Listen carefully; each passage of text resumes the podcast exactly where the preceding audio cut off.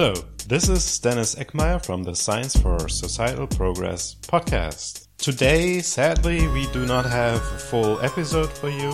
There have been some unforeseen circumstances, so I will just make a couple of announcements that I am actually quite excited about, and I hope so are you. So, the first thing is that I quit academia, which means that since August, I am doing freelancing or I'm trying to do freelancing as a freelance scholar on my website www.eckmeier.de. You can see how I'm trying to approach that. Basically, what I want to offer as a service are editing and consulting for scientists who are writing a paper or applying for a grant things like that. The other part that I'm working on, of course, is the science advocacy part. That's why you're listening, so that's probably more interesting to you. We now have a team of volunteers helping me with the Science for Progress rotating curation account at sfprocur. Susan Leemburg and Katharina Hennig will help me find curators. We could also use some help with the Facebook page. I'm not a big Facebooker in that regard. I do put some announcement on there when there's a new rotating curation curator or when there's a new episode, but that's pretty much it. So it would be great to have somebody who wants to fill the page with some interesting uh, things like sharing articles, things like that. Um, so if you're interested, send me an email. Then I've worked on the website to make the blog easier to read.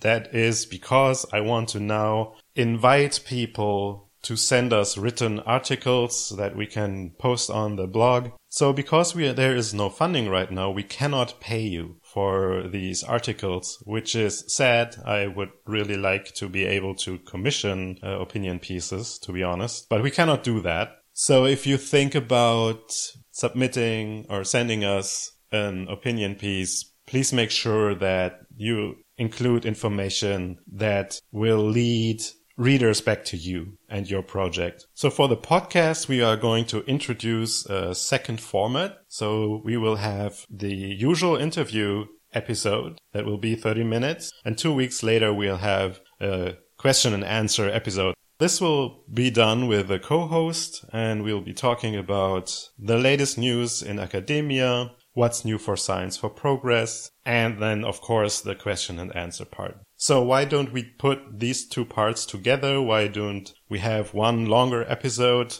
where in the beginning there's the interview and then later immediately after the discussion. Well, first of all, that would be more than 30 minutes, which I don't want. And second, I think it's good to have time between these two episodes for feedback to come in uh, from you guys. Talking about feedback, I got several nice tweets lately. One was, and I apologize that I didn't write down who wrote it, but it said, interesting interview with Ed Brembs about journal impact factor. For people who know about the issues, always interesting. For those who don't, even more important. And I think this is a great summary of what I'm trying to do with this podcast because I want people interested who are in academia so that I know the topics that we're talking about are relevant for academia. But I also want people interested who are not in academia, who want to learn about academia and understand why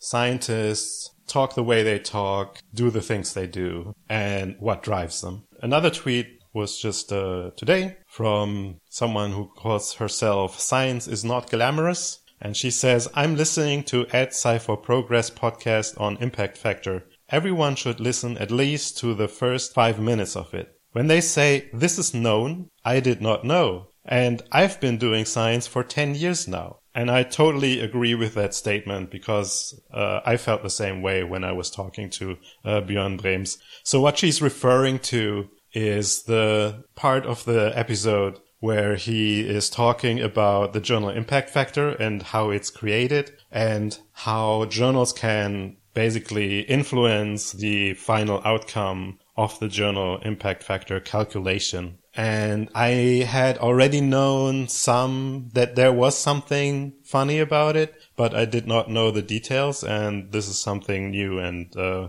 yeah, quite revealing. Then I got another feedback from somebody who calls himself just Z, and he writes, who makes the cool drawings? So I replied that it was me. And he says, well, it's wonderful, as authentic and on spot as everything in the project. Well, that cannot be topped. So being authentic and to the point is, I think, a very nice compliment that uh, I'm really grateful for. So all these comments were very positive, and I am I'm really motivated now to continue with the project the way I would like it to go. Speaking of which, the greatest news for today is that since today we have a Patreon community. So you can go to patreon.com slash Progress, which is our usual handle, and you'll find a page where you can sign up and give us a monthly contribution. I always wanted Science for Progress to be a community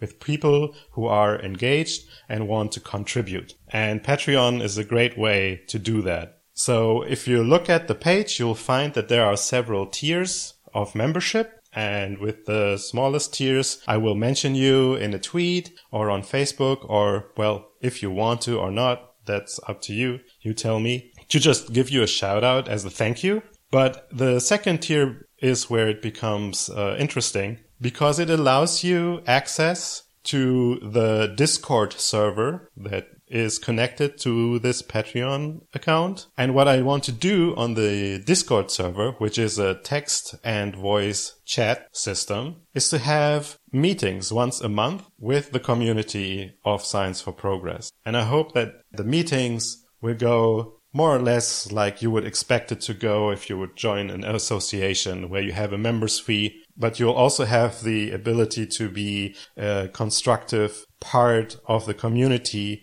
and we could discuss the topics of the day and what we want Science for Progress to move towards and also what kind of activities we should do. So I personally would like, for example, to have the activities of Science for Progress move into the real world. So we could have real life meetings or uh, we could prepare workshops, things like that. But this is all things that I want to discuss with the community. So don't actually listen to what I just said. The next tier is a $6 tier. So if you commit $6 per month, I will be extremely happy. But also I'll give you something back, which is a director's cut of the episodes. So basically, when I produce a podcast, at some point I have a version of it where everything is cut out that I really do not want, but it still contains a couple of things that will not end up in the final cut. And this version I will be